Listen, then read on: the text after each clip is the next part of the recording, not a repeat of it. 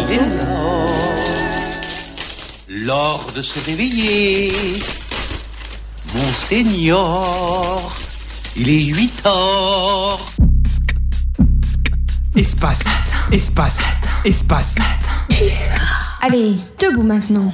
Bonjour à toutes et à tous, nous sommes le mercredi 28 février et il est 8h. Bienvenue dans Espace Matin, votre matinale préférée sur Radio Pulsar qui vous réveille en actu et en bonne humeur.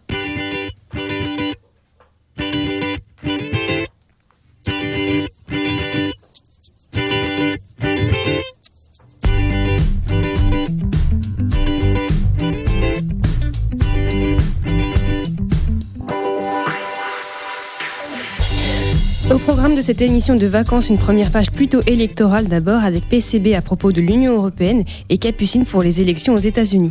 Juliette parlera de l'impact de la guerre en Ukraine sur le sport et Colin évoquera la gentrification dans la musique. Pardon. C'est sans oublier la sélection musicale, vos idées sorties, mais surtout le journal présenté par Kylian. Si ce message n'est pas diffusé au dernier journal. Si ce message, si ce message n'est pas diffusé au dernier journal. Et oui, bonjour Julie, bonjour à toutes et à tous. Nous débuterons ce journal à l'international avec la condamnation d'Oleg Orlov par le Kremlin. Nous resserrons ensuite un peu la focale avec l'Europe où les agriculteurs ont fait entendre leur mécontentement. Après quoi, nous reviendrons au niveau national avec la visite d'État de l'émir du Qatar et l'annonce d'un débat au Parlement à propos de l'accord signé à Kiev. Nous terminons notre progression en local avec les débordements de la rivière et de la rivière du Clin. Une page de sport s'ouvrira enfin avec un retour sur le parcours de l'équipe de France féminine de football dans la Ligue des Nations féminines. Il ne reste plus qu'à vous remercier de votre attention. À Moscou, un nouveau procès contre un dissident et opposant à Vladimir Poutine a eu lieu ce mardi 27 février. Oleg Orlov avait au départ été condamné à verser une amende en octobre 2023 pour ses déclarations nombreuses et répétées contre la guerre en Ukraine. Il avait alors fait appel de cette décision et a finalement été condamné à deux ans et demi de prison alors qu'il en risquait cinq. Militant des droits de l'homme et pour la préservation de la mémoire des victimes du régime soviétique, il avait fondé et co-présidé Mémorial. Cette ONG avait reçu le prix Nobel de la paix en décembre 2022, alors qu'elle avait été dissoute en 2021 par le pouvoir russe. Malgré les risques pour sa liberté, Oleg Orlov était actif depuis près de 45 ans et avait choisi de rester en Russie où il était le plus utile et efficace selon lui. Lors de son premier procès, il avait été condamné pour discréditation de l'armée. Dans un article paru en novembre 2023 dans Mediazona, un média en ligne indépendant et lui aussi opposé à Vladimir Poutine, Oleg Orlov avait fustigé l'offensive russe en Ukraine et la guerre menée depuis plus d'un an, ainsi que la propagande de l'État. Je cite, ils voulaient le fascisme, ils l'ont eu. Depuis le début du mois, Oleg Orlov était qualifié d'agent de l'étranger, une critique régulièrement faite aux dissidents politiques. Ayant fait appel de son premier procès, la justice avait renvoyé son dossier devant les enquêteurs. Refusant de participer à ce nouveau jugement, sa défense consistait en la lecture du procès de Franz Kafka. Il risquait jusqu'à 5 ans de prison mais a été condamné à une peine deux fois plus courte. Des centaines de personnes se trouvaient devant le tribunal Golovinsky à Moscou et ont acclamé le militant sur son passage alors qu'il était menotté et escorté par huit policiers. Et maintenant direction l'Europe où les agriculteurs se sont fait entendre jusqu'au Parlement européen. Ce sont effectivement plus de 900 tracteurs venus de toute l'Europe qui se sont rejoints à Bruxelles au moment où les ministres de l'agriculture européens se réunissaient. Les agriculteurs accusent en effet l'Union européenne d'être la responsable d'un certain nombre des problèmes qu'ils rencontrent actuellement au travers pêle-mêle d'une politique agricole commune, la PAC, trop complexe, d'un pacte vert européen trop coûteux et d'accords commerciaux à leur désavantage sur le plan des importations ukrainiennes notamment. La capitale belge a ainsi vu s'affronter les manifestants et la police anti-émeute dans un face-à-face tendu qui n'a pour autant occasionné ni affrontement violent ni blessés. De retour au niveau national maintenant, hier Emmanuel Macron a reçu l'émir du Qatar lors d'une visite d'État qui s'est prolongée avec un dîner de travail. Il s'agit de la première visite d'un émir du Qatar depuis 15 ans maintenant. La visite de Tan Belhamid Al Thani constitue selon l'Élysée un honneur fait à la France et illustre la profondeur des liens qui unissent nos deux pays. La visite centrée sur la libération des otages à Gaza et la relance du processus de création d'un État palestinien est la première visite la première visite d'État et constitue donc un honneur fait à la France et illustre la profondeur des liens qui unissent nos deux pays. Ce premier jour de visite a principalement été marqué par deux éléments. Premièrement, la signature par les deux pays d'une déclaration d'intention en matière de coopération humanitaire, à Gaza notamment, qui comporte principalement un engagement conjoint à hauteur de 200 millions d'euros en faveur des Palestiniens. Un ambitieux plan d'investissement a aussi été mis en place. Le Qatar injectera en effet 10 milliards d'euros dans l'économie française d'ici à 2030. Après les discussions politiques, un dîner a été organisé en présence de personnalités du monde du sport, de l'économie mais aussi de la culture. Kylian Mbappé, Nasser Al-Ailefi, Xavier Niels, Jacques Lang mais aussi Nicolas Sarkozy étaient présents. Le gouvernement annonce une déclaration d'Emmanuel Macron au Parlement à propos de l'accord bilatéral de sécurité conclu avec Kiev. Cette annonce s'inscrit notamment dans un contexte de polémique créé par la déclaration du chef de l'État avant-hier qui indiquait que l'envoi de troupes occidentales en Ukraine n'était pas exclu. L'ensemble des oppositions de gauche, de droite et d'extrême droite ont alors demandé la tenue d'un débat parlementaire. Demande qui leur a donc été accordée par le chef de l'État qui fera une déclaration relative à l'accord bilatéral de sécurité conclu avec l'Ukraine qui sera suivi par un débat et un vote.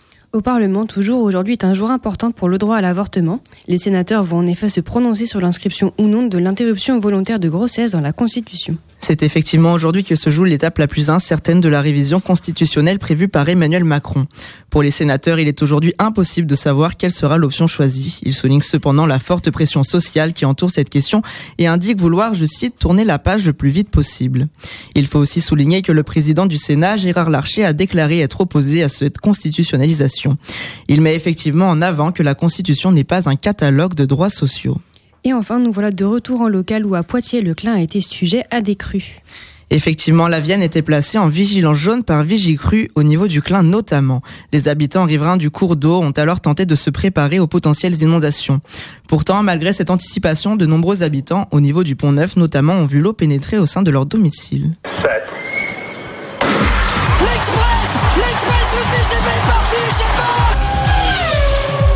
Second poteau Pavard c'est vrai que je suis excessif, mais je suis fou de sport.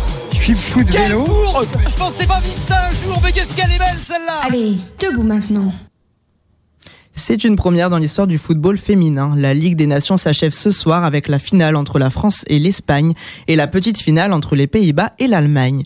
La course à la troisième place est aussi une course à un ticket pour participer aux Jeux Olympiques car les deux finalistes se voient déjà offrir ce ticket grâce à leur position au classement. Et c'est un jour d'importance pour l'équipe de foot nationale féminine qui relève le défi de la finale de la Ligue des Nations pour la première fois de son histoire ce soir. Après tant d'éliminations, toutes les plus cruelles les unes que les autres ces dernières années, c'est l'occasion pour les joueuses remporter un trophée majeur dans l'histoire du football, la Ligue des Nations. Mais il faudra faire face à une équipe très forte face à elle, c'est l'équipe d'Espagne, championne du monde en titre, et qui a soif de vaincre et de remporter ce titre également. Ce sera un peu un terrain conquis que les Françaises vont devoir se battre pour réussir dans un stade de 60 000 spectateurs, tous bouillants, à Séville, une grande affiche dans un grand stade du monde du football aujourd'hui. La France qui avait commencé son entrée en matière le 22 septembre dernier en battant le Portugal 2 à 0 avant d'enchaîner les victoires face à l'Autriche ou encore la Norvège. Mais cette dernière leur portera du fil à retordre sur le deuxième match pour la journée retour qui se terminera par un nul 0-0 pas de défaite à suivre. La, France remonte vite en scène et puis euh, se met à battre l'Autriche, le Portugal et, enfin l'Allemagne en demi-finale vendredi dernier, apportant un espoir pour cette finale qui s'annonce déjà très sportive pour l'équipe de France. Ce sera l'occasion de rentrer euh, peut-être le premier titre dans le palmarès des joueuses qui sont déjà prêtes, mais qui ont le regard tourné vers les Jeux Olympiques, notamment Pauline Perromagnan, la gardienne, qui souligne, je cite, la Ligue des Nations, c'est très important. C'est ce c'est ce qui peut nous faire monter la petite marche pour réaliser des bons au Fin de citation. La finale, c'est donc euh, ce soir, euh, cette première édition de la Ligue des Nations féminines, à retrouver à 19h sur W9. Il ne me reste plus qu'à vous remercier de votre attention. Pulsar. Après une telle dose d'actualité, il faut peut-être un peu de musique pour s'aérer. Mei est une chanteuse chinoise d'alternative et d'indie pop qui a explosé en 2023 avec son titre Not Know About the World.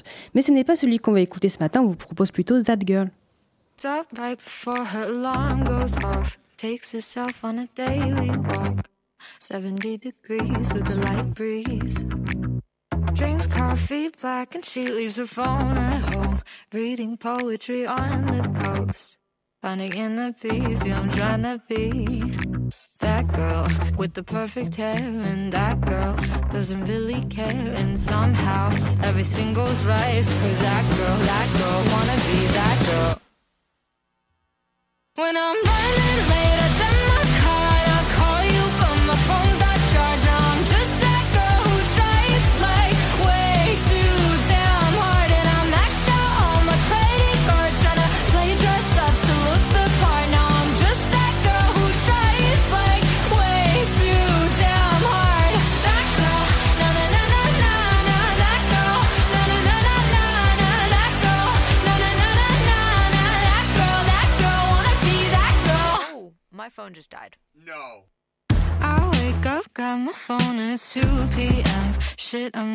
alarm again.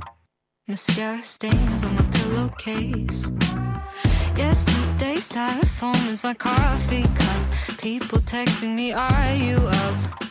Yeah, I've been in meetings for hours, worked out, took a shower. I'm that girl with the perfect hair, and that girl doesn't really care. And somehow everything goes right for that girl, that girl,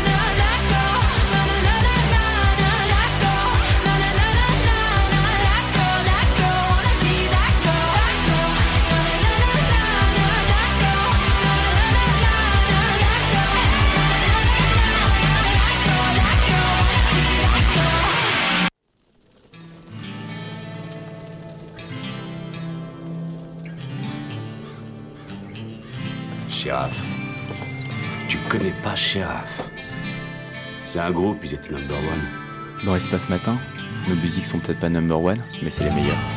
Allez, debout maintenant. Comme vous savez, j'espère, en juin se tiennent les élections européennes et des tentatives d'une alliance à gauche voient le jour pour ces élections. C'est notamment la stratégie du mouvement Génération S, au moins dans la théorie, car dans les faits, c'est un peu plus compliqué que ça. Il y a eu quelques dissensions au sein du parti, mais c'est PCB qui vous explique la situation. Les élections européennes approchent. Dans quelques mois, le Parlement européen sera renouvelé. On connaît déjà certaines têtes de liste. Marie Toussaint pour les écologistes, Manon Aubry pour la France insoumise, Jordan Bardella pour le Rassemblement national ou encore Valérie Hayé pour Renaissance. C'est une liste sélective bien sûr, de nombreux autres partis présentent des candidates et des candidats. Valérie Hayé a mis du temps à, se faire connaître, puisqu'on a appris dimanche qu'Emmanuel Macron avait arrêté son choix. Valérie Hayé est, depuis le départ de Stéphane Séjourné, actuellement ministre, la présidente du groupe Renew Europe, une sorte de groupe Renaissance à l'échelle européenne. Mais des petits partis existent aussi dans cette future bataille, et aujourd'hui on va s'attarder sur un parti de gauche, c'est Génération S. Ce parti est fondé en juillet 2017 par euh, un certain Benoît Hamon. Le malheureux candidat du Parti socialiste monte son propre parti en désaccord profond avec le PS. Il essaiera de peser dans la balance et présentera une liste aux dernières européennes. Il n'avait remporté aucun siège mais avait atteint la barre symbolique des 3%, lui permettant de se faire rembourser ses frais de campagne. Cinq ans plus tard, le parti a changé. Hamon est parti, il est aujourd'hui directeur de l'ONG Singa France sur l'accueil des personnes migrantes. Le parti s'est engagé auprès des écologistes lors des dernières présidentielles et dans la NUPES pour les élections législatives. Quatre députés ont été élus, dont les deux anciens coordinateurs euh, nationaux, Benjamin Lucas et Sophie Taillé-Polian, ou encore Sébastien Pétavy, le premier député à mobilité réduite. De manière générale, le parti plaide pour une alliance de plus en plus large à gauche. Lors de leur congrès en 2022, les militantes et militants ont massivement voté pour une liste d'alliances pour les élections européennes. En bref, Génération S euh, est pour une mise à jour régulière de la NUPES, dans une volonté de faire union de la gauche la plus ouverte et démocratique possible. Mais pourtant, la démocratie, c'est une question de point de vue et d'organisation, car Génération S se trouve dans la tourmente.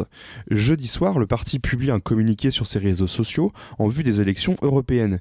Il y annonce une consultation interne des adhérentes et adhérents. Ces dernières et derniers ont décidé que le parti devait soutenir la liste de Manon Aubry de la France Insoumise pour les élections européennes.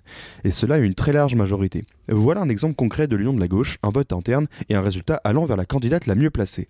Mais la réalité est visiblement tout autre. Quelques instants plus tard, un nouveau communiqué tombe, cette fois-ci de la part du Parlement de Génération S et de son bureau. Ces derniers annoncent que les deux coordinateurs nationaux, Arash Saedi et Léa Filoche, ont outrepassé leurs fonctions. Ces derniers ont décidé par elles et eux-mêmes de consulter les adhérentes et adhérents et de considérer que les résultats de cette consultation valaient acte. Les instances du parti annoncent la mise en retrait des deux coordinatrices et coordinateurs. Cette euh, histoire est assez originale. Que l'on soit clair, le choix du parti de s'allier à telle ou telle liste ne va pas être déterminante pour le résultat des européennes. Génération S est un petit parti avec un poids politique assez faible, mais cette histoire jette un peu un froid. Nous sommes à moins de 4 mois de l'échéance, les listes se multiplient, surtout à gauche, les appels à l'union de la gauche se font sans cesse, sans pour autant de résultats concrets. Ce communiqué, même s'il est factice, permet au moins de relancer le débat. Parler d'union lors d'échéances électorales, c'est bien, mais agir concrètement, c'est mieux. Bien sûr que sur le principe, Arash Saedi et Léa Filoche n'auraient pas dû faire ce qu'ils ont fait. Bien sûr qu'il faut attendre un vote le plus démocratique possible. Dorénavant, tout est entre les mains du parti. Que va-t-il décider? Ne rien faire? Présenter une liste? En soutenir une autre? Espérons pour l'avenir de la gauche que ce raté magistral permettra un positionnement plus clair de la part de Génération S comme des autres partis. Merci beaucoup PCV et on traverse maintenant l'Atlantique pour suivre les élections présidentielles américaines dont les primaires ont lieu en ce moment. Capucine a décidé de se concentrer sur le retour d'un ancien président, Donald Trump, candidat favori pour les primaires républicaines. Bonjour à tous, j'espère que vous allez bien. Aujourd'hui, je vous retrouve pour parler de l'élection présidentielle américaine qui aura lieu le 5 novembre 2024. En attendant cette date fatidique, j'ai décidé de vous faire un, de faire un petit focus, un petit zoom sur les deux principaux candidats à cette élection, Donald Trump et Joe Biden. Ce matin, je, me focalise, euh, vais me focaliser sur Donald Trump et plus précisément sur comment il en est arrivé là, quelle est son histoire. Bien évidemment, je ne pourrai pas retracer toute l'histoire de Donald Trump, mais je vais essayer de vous en donner les grandes lignes. Donald Trump est un homme d'affaires, euh, animateur télévision, producteur et homme d'État américain. Membre du Parti républicain, il est le 45e président des États-Unis. Donald Trump est au pouvoir du 20 janvier 2017 au 20 janvier 2021. Il est né le 14 juin 1946 à New York. Son nom complet est Donald John Jake Trump.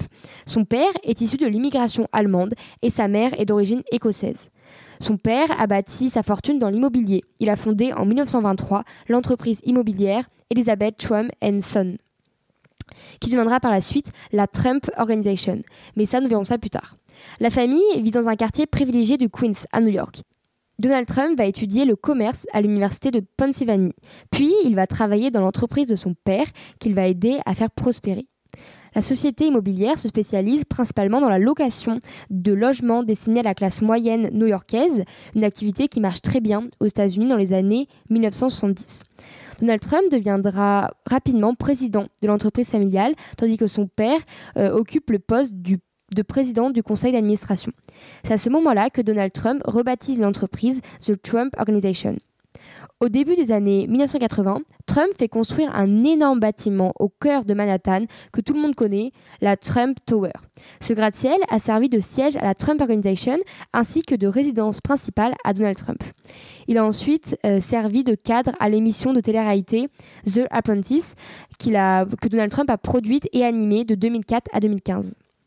Dans les années 90, euh, la passion de Donald Trump pour le golf et le football américain l'amène à investir dans d'autres secteurs, comme par exemple le sport, l'aviation et les concours de beauté.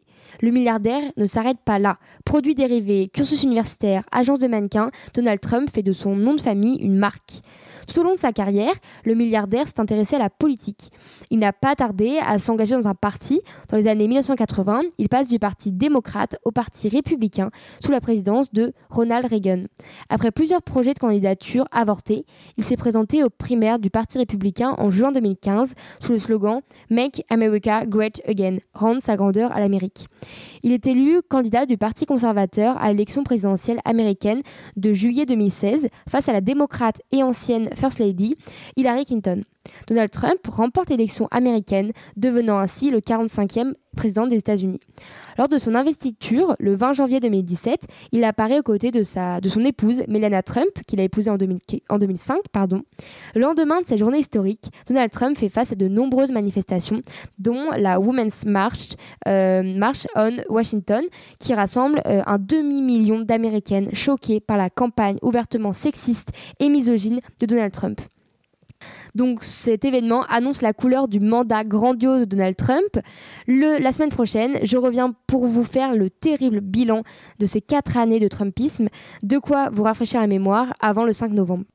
Merci beaucoup Capucine. Et un peu de sport maintenant, Juliette vous explique comment il se mêle à la géopolitique, en tout cas en ce qui concerne la Russie et l'Ukraine depuis l'invasion russe il y a deux ans. Vous saviez que la maîtresse de Poutine était une ancienne championne olympique? Non, il ne s'en vante pas, donc c'est normal. On va ce matin démêler un joli nœud de géopolitique, de sport et de relations privées. En France, force est de constater qu'avec les stéréotypes de genre, les petites filles sont inscrites à la danse ou à la gym. Entre l'Opéra de Paris et le Bolchoï, peu de différence. Puisqu'en Russie, si les jeunes ne montent pas sur pointe, elles sont destinées à devenir championnes de GR. La GR pour gymnastique rythmique est le sport national russe. C'est le cas plus généralement dans les pays de l'Est de l'Europe. La GR, c'est un empire. C'est un organe de l'oligarchie à part entière, tenu d'une main de fer par Irina Wiener d'origine ouzbek. À la chute de l'URSS, elle rejoint la Russie avec la jeune Alina Kabaeva. Cette dernière, doublement médaillée au JO, devient ensuite députée, puis directrice de médias. En 2008, un journal russe révèle une liaison entre l'ancienne championne et Poutine 30 ans plus âgé.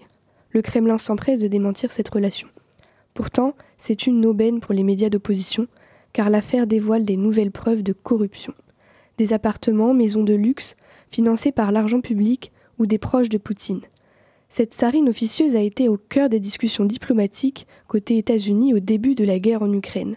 Les Occidentaux ont finalement fait le choix de ne pas l'inscrire sur la liste des Russes sanctionnés de peur de froisser directement Poutine. Mais la GR n'a pas qu'une importance intime pour Poutine, c'est aussi une véritable vitrine nationale. Milliardaire également, Irina Wiener a financé de multiples compétitions internationales, non sans intérêt, car les Russes sont imbattables.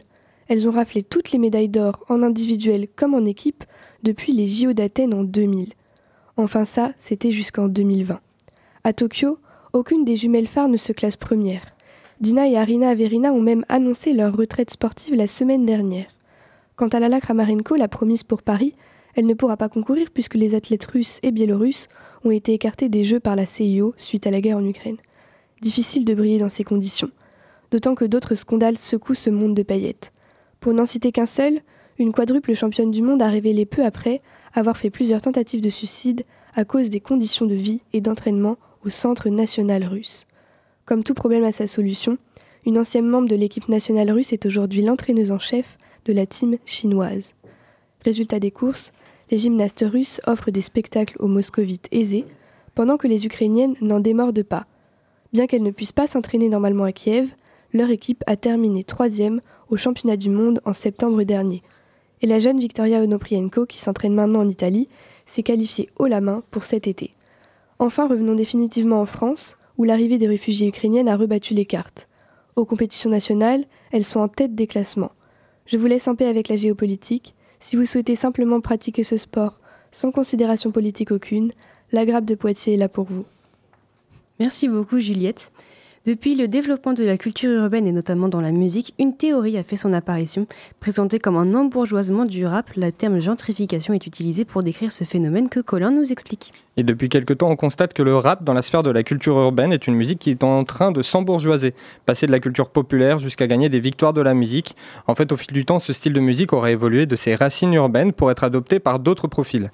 Le rap qui était à l'origine un phénomène de banlieue qui laissait paraître les difficultés socio-économiques des quartiers, une culture urbaine où cette appartenance à la petite population était revendiquée constamment une façon de s'exprimer, une façon de se faire entendre, une façon de se faire connaître. Mais au fil des années, le rap s'est mis à toucher un profil du public de plus en plus large, au point où aujourd'hui, définir le rap ne deviendra plus qu'une simple définition à un style de musique, il devient vraiment compliqué de retrouver le fondement même de celui-ci dans sa définition. Alors évidemment, tout n'est pas perdu. On retrouve encore cet emprunt à la culture urbaine, cet ancrage dans les banlieues ou les quartiers, euh, avec beaucoup d'artistes rappeurs qu'on voit, qu'on entend surtout. Mais l'apparition d'artistes qui sont plus favorisés dans des milieux plus aisés et loin de ces quartiers, à l'image de Romeo Elvis ou encore Big Oli, laisse planer une question sur l'embourgeoisement de cette musique.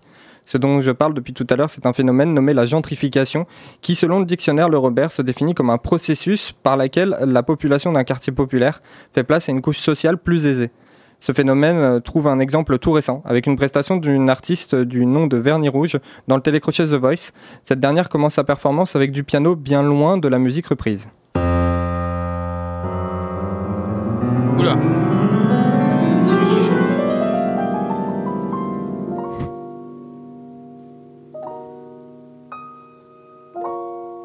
Et on peut l'entendre, cela a du mérite de surprendre les jurys composés de Big Flo et Oli, Vianney, Zazie et Mika.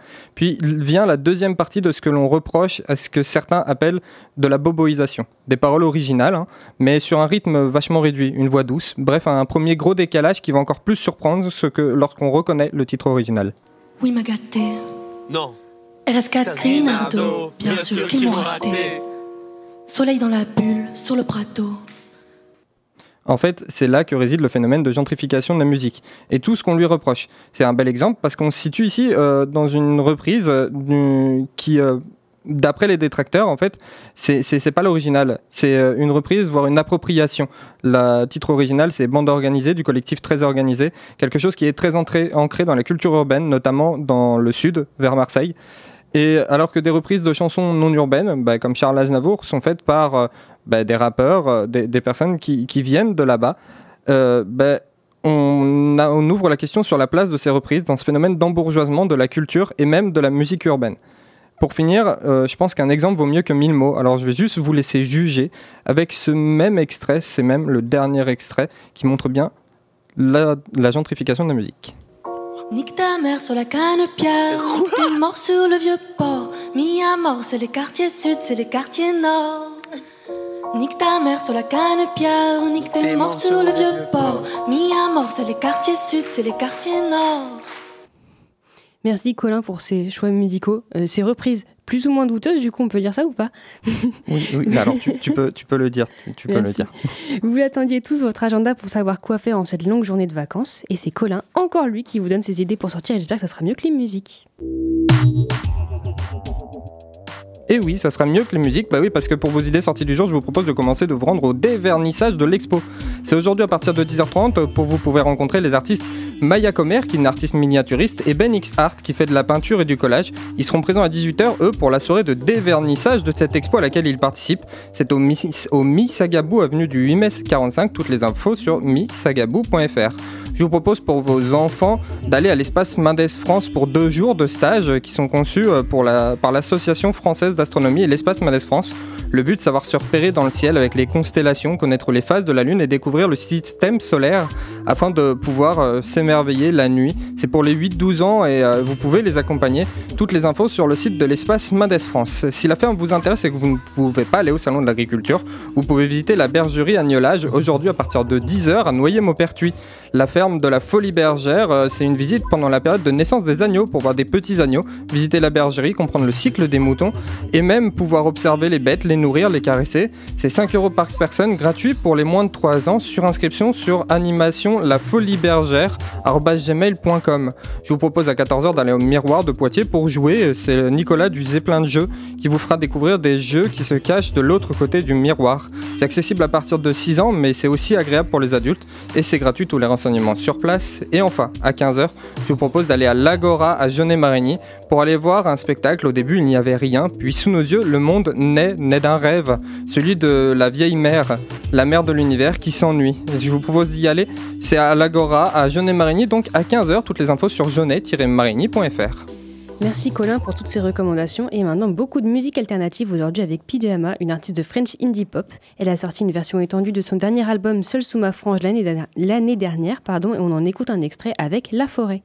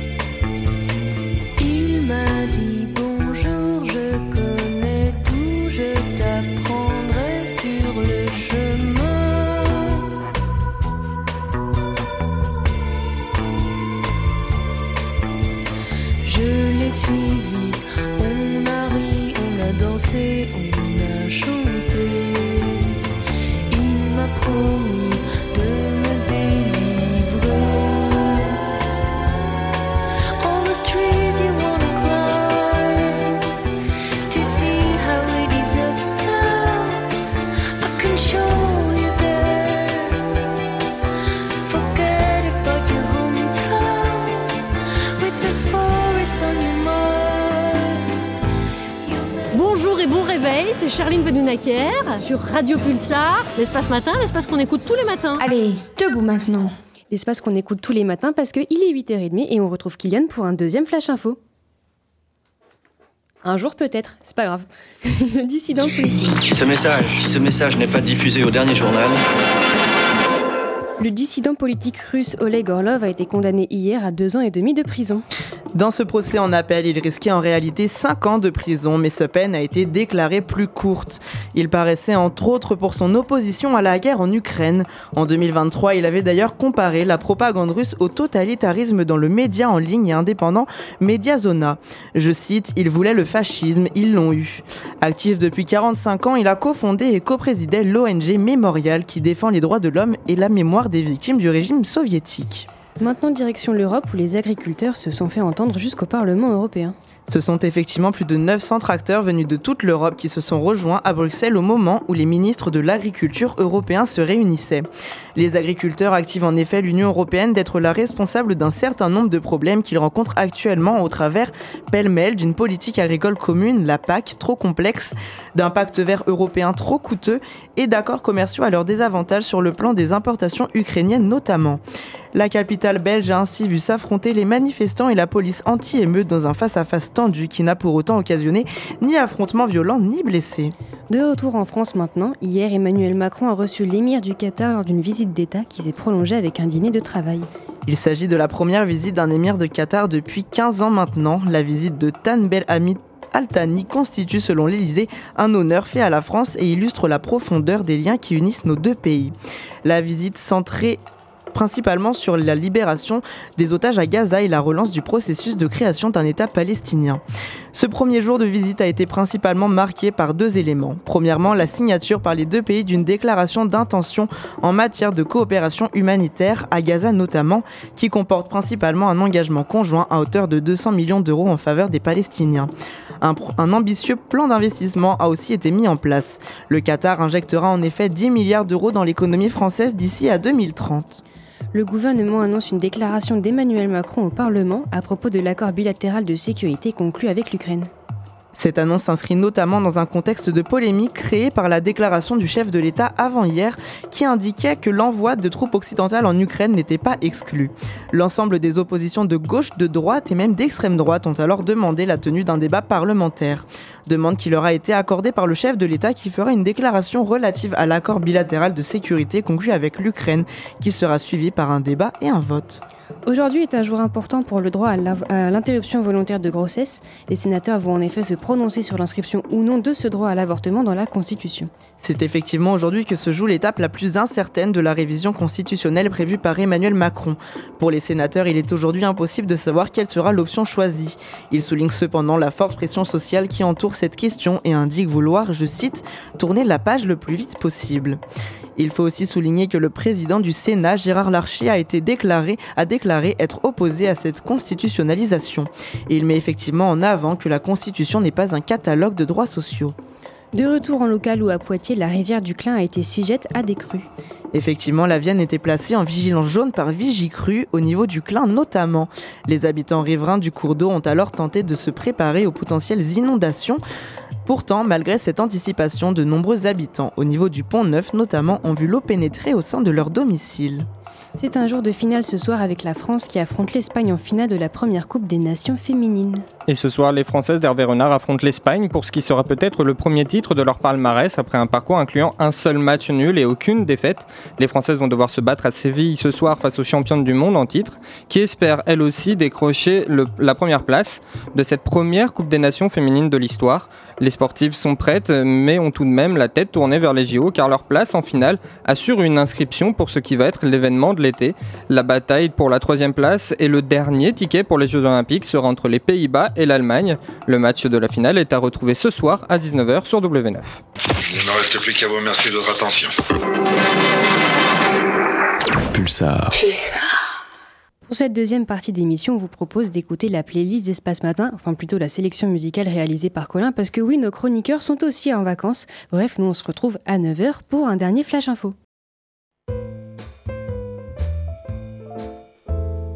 Le savais-tu? Le wakete est un animal aquatique nocturne. Mais comment tu sais ça? Je l'ai appris sur Espace Matin, voyons. Je vous crois. Allez, debout maintenant. Dans Espace Matin, vous découvrez plein de choses, des animaux aquatiques nocturnes, mais aussi de la musique. On vient d'écouter Vanupier avec son titre Carless and Thunder. C'est son tout dernier titre, euh, Vanupier, qui est très très très bien installé dans la scène reggae française et qui nous propose quelque chose d'un peu différent à ce qu'il fait d'habitude. On pourrait le retrouver au Solidays ou au Requescenska comme régulièrement. Il est encore à la programmation cette année. Je vous propose de découvrir autre chose. Hope Tala, qui est une auteure, compositrice, interprète euh, britannique et qui nous propose son titre pardon, qui nous propose son titre Levitt and the Dan Fleur et suivi d'un peu d'électro parce qu'on varie les styles avec Jean Tonic, Lit Up.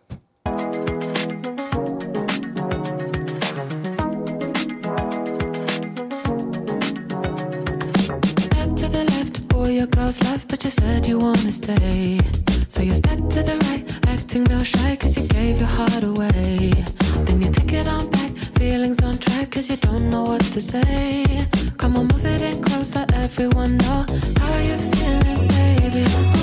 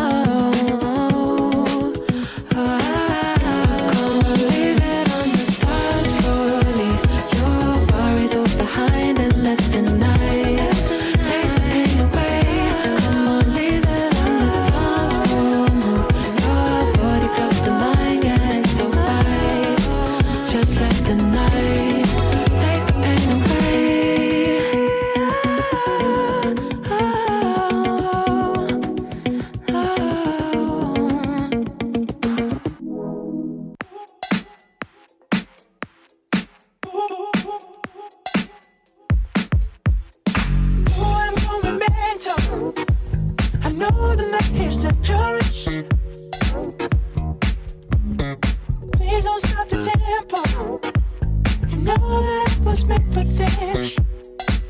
Ooh, all that nine to five, making us question where we belong. Dancing to survive. I ain't gonna stop for anyone. It's got me screaming. Je sais pas vous, mais j'ai une patate, moi, ce matin. Ouais, c'est pas faux. Espace, espace, espace. Allez, debout maintenant. Il est 9h et vous êtes toujours dans Espace Matin et après cette sélection musicale très diversifiée grâce à Colin, on conclut cette émission par un dernier point sur l'actualité avec Kylian. Si ce message n'est pas diffusé au dernier journal. Si ce message, si ce message n'est pas diffusé au dernier journal. En Russie, le dissident politique Oleg Orlov a été condamné hier à deux ans et demi de prison. Dans ce procès en appel, il risquait en réalité 5 ans de prison, mais sa peine a été déclarée plus courte. Il paraissait entre autres pour son opposition à la guerre en Ukraine. En novembre 2023, il avait d'ailleurs comparé la propagande russe au totalitarisme dans le média en ligne et indépendant Mediazona. Je cite, ils voulaient le fascisme, ils l'ont eu. Actif depuis 45 ans, il a cofondé et coprésidé l'ONG Mémorial qui défend les droits de l'homme et la mémoire des victimes du régime soviétique. Direction l'Europe maintenant où les agriculteurs se sont fait entendre jusqu'au Parlement européen. Ce sont effectivement plus de 900 tracteurs venus de toute l'Europe qui se sont rejoints à Bruxelles au moment où les ministres de l'agriculture européens se réunissaient. Les, accusent, les agriculteurs accusent en effet l'Union européenne d'être la responsable d'un certain nombre de problèmes qu'ils rencontrent actuellement au travers pêle-mêle d'une politique agricole commune, la PAC, trop complexe d'un pacte vert européen trop coûteux et d'accords commerciaux à leur désavantage sur le plan des importations ukrainiennes notamment. La capitale belge a ainsi vu s'affronter les manifestants et la police anti-émeute dans un face-à-face tendu qui n'a pour autant occasionné ni affrontements violents ni blessés. De retour au niveau national maintenant, hier Emmanuel Macron a reçu l'émir du Qatar lors d'une visite d'État qui se prolongeait avec un dîner de travail. Il s'agit de la première visite d'un émir du Qatar depuis 15 ans maintenant. La visite de Tan Ben Hamid Al Thani constitue selon l'Elysée un honneur fait à la France et illustre la profondeur des liens qui unissent nos deux pays. La visite était centrée sur la libération des otages à Gaza et la relance du processus de création d'un État palestinien. Ce premier jour de visite a principalement été marqué par deux éléments. Premièrement, la signature par les deux pays d'une déclaration d'intention en matière de coopération humanitaire, à Gaza notamment, qui comporte principalement un engagement conjoint à hauteur de 200 millions d'euros en faveur des Palestiniens. Un ambitieux plan d'investissement a aussi été mis en place. Le Qatar injectera en effet 10 milliards d'euros dans l'économie française d'ici à 2030. Le gouvernement annonce une déclaration d'Emmanuel Macron au Parlement à propos de l'accord bilatéral de sécurité conclu avec Kiev. Cette annonce s'inscrit notamment dans un contexte de polémique créé par la déclaration du chef de l'État avant-hier qui indiquait que l'envoi de troupes occidentales en Ukraine n'était pas exclu. L'ensemble des oppositions de gauche, de droite et même d'extrême droite ont alors demandé la tenue d'un débat parlementaire. Demande qui leur a été accordée par le chef de l'État qui fera une déclaration relative à l'accord bilatéral de sécurité conclu avec l'Ukraine qui, sera suivi par un débat et un vote. Aujourd'hui est un jour important pour le droit à l'interruption involontaire de grossesse. Les sénateurs vont en effet se prononcer sur l'inscription ou non de l'avortement dans la Constitution. C'est effectivement aujourd'hui que se joue l'étape la plus incertaine de la révision constitutionnelle prévue par Emmanuel Macron. Pour les sénateurs, il est aujourd'hui impossible de savoir quelle sera l'option choisie. Il souligne cependant la forte pression sociale qui entoure cette décision, cette décision et indique vouloir, je cite, tourner la page le plus vite possible. Il faut aussi souligner que le président du Sénat, Gérard Larcher, a déclaré être opposé à cette constitutionnalisation. Il met effectivement en avant que la Constitution n'est pas un catalogue de droits sociaux. De retour à Poitiers maintenant, le Clin a été sujet à diverses crues. Effectivement, la Vienne était placée en vigilance jaune par Vigicru au niveau du Clin notamment. Les habitants riverains du cours d'eau ont alors tenté de se préparer aux potentielles inondations. Pourtant, malgré cette anticipation, de nombreux habitants, au niveau du pont Neuf notamment, ont vu l'eau pénétrer au sein de leur domicile. Et enfin, un peu de sport, c'est un jour de finale ce soir avec la France qui affronte l'Espagne en finale de la première Coupe des Nations féminines. Ce soir, les Françaises d'Hervé Renard affrontent l'Espagne pour ce qui sera peut-être le premier titre de leur palmarès. Après un parcours incluant un seul match nul et aucune défaite, les Françaises vont devoir se battre à Séville ce soir face aux championnes du monde en titre qui espèrent elles aussi décrocher la première place de cette première Coupe des Nations féminines de l'histoire. Les sportives sont prêtes mais ont tout de même la tête tournée vers les Jeux Olympiques car leur place en finale assure une inscription pour ce qui sera l'événement de l'été. La bataille pour la troisième place et le dernier ticket pour les Jeux Olympiques sera entre les Pays-Bas et l'Allemagne. Le match de la finale est à retrouver ce soir à 19h sur W9. Il ne me reste plus qu'à vous remercier de votre attention. Pulsar. Merci à toutes et à tous d'avoir suivi cette matinale. Je remercie aussi tous nos chroniqueurs et chroniqueuses, PCB, Capucine, Juliette, Colin, Kylian et Quentin à la technique, et c'était Julie à l'animation. Ce midi, vous pouvez retrouver l'émission Tout Confort pour vos actualités musicales et locales, et nous, on vous dit à demain. Bisous. Vous êtes à Poitiers et vous êtes triste parce que vous êtes à Poitiers. Et puis tout à coup... Vous êtes bien dans l'espace matin. Poitiers devient une fête. Allez, debout maintenant.